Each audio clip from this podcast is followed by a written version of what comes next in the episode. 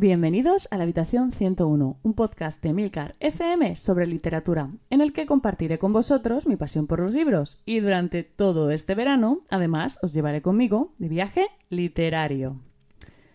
Bueno, nos toca cambiar nuevamente de continente y esta vez nos vamos a ir a un país que está un poco entre dos de ellos, Europa y Asia. Y sí, os estoy hablando de Turquía aunque supongo que ya lo habías adivinado porque el título de nuestra novela de hoy no deja lugar a dudas. La autora que os traigo es una vieja conocida de la habitación 101, ya que ha estado en, más de una ocasión en ella. Y bueno, la verdad es que me quedé con, tantas ganas de leer algo más de esta, autora que cuando empecé a, planear este viaje fue uno de los primeros nombres en estar en la lista. Elisa Fak eh, tiene el honor de ser la autora más leída de Turquía y también ha sido profesora en la universidad de su país, aunque también ha, dado clases en Reino Unido y en Estados Unidos. Tiene publicadas unas 11 novelas y en su día yo os hablé de una de ellas, Mis últimos 10 minutos y 39 segundos en este extraño mundo, que fue publicada en nuestro país este mismo año. Hoy nos vamos a remontar un poco en el tiempo para ir hasta 2009, que fue el año en el que se publicó en castellano La bastarda de Estambul, la primera novela de esta autora que fue traducida a nuestro idioma. En total son cinco los títulos que, tiene traducidos y todos ellos han sido traducidos por la editorial Lumen. Y bueno, ¿de qué va la bastarda de Estambul? Pues eh, nos va a contar un poco la vida de dos adolescentes aparentemente opuestas, Asia, una bastarda que vive en Estambul con sus cuatro tías, y Armanus, estadounidense de padre armenio, que siente que no pertenece a ninguno de los dos mundos en los que vive. Esa va a ser un poco la, excusa, ¿vale? Porque mm, es un poco más que, mm, que esto lo que nos va a contar el Ifsafak. Realmente lo que, lo que de verdad importa, ¿no? Lo que va a importar en esta historia va a ser un poco la identidad, el pasado, los secretos, las, las intrigas familiares y, bueno, uno de los como no también uno de los episodios más turbios de la historia de Turquía, el genocidio armenio. Elisa Fak lo vuelve a hacer y en torno a sus protagonistas crea todo un elenco de personajes maravillosos sobre los que uno solo quiere leer más y más. La novela en general tiene un tono bastante desenfadado, incluso divertido, pese a lo dedicado del tema que trata, y la verdad es que la autora sabe introducir debates bastante complejos de una forma muy distendida, muy amena, ¿no? Que resulta muy, muy interesante para el lector.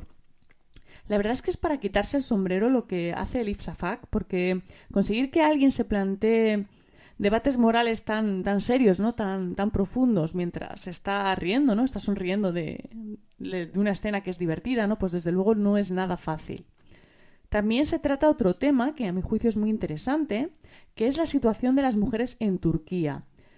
Y es que casi todos los personajes principales de la novela van a ser mujeres, mujeres muy diferentes entre sí, que van a tocar prácticamente todos los palos de la sociedad turca, aunque bueno, obviamente se van a quedar muchísimas minorías en el tintero y es más bien un, retrato general, ¿no? Genérico, porque lo contrario, pues obviamente hubiera sido eh, más que ambicioso, imposible.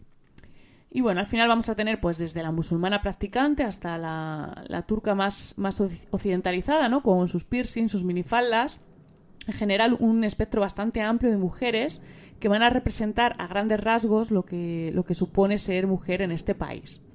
La comida también tiene un punto bastante relevante en la historia, para empezar, todos los capítulos están nombrados con, como algún ingrediente de la shura, que es un postre tradicional islámico, que no árabe, y subrayo lo de islámico porque yo me hinché a, shura en Irán, que como bien sabréis, si habéis escuchado eh, el otoño en Persia, es un país persa.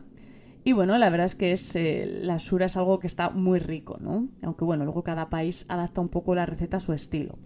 El caso es que además de la sura aparecen un montón de platos turcos, turco-armenio, porque al final es un poco similar, ¿no? La, gastronomía. Y bueno, a mí se me hacía un poco la, la, boca agua, ¿no? Recordando los sabores de esta cocina que personalmente me parece una delicia.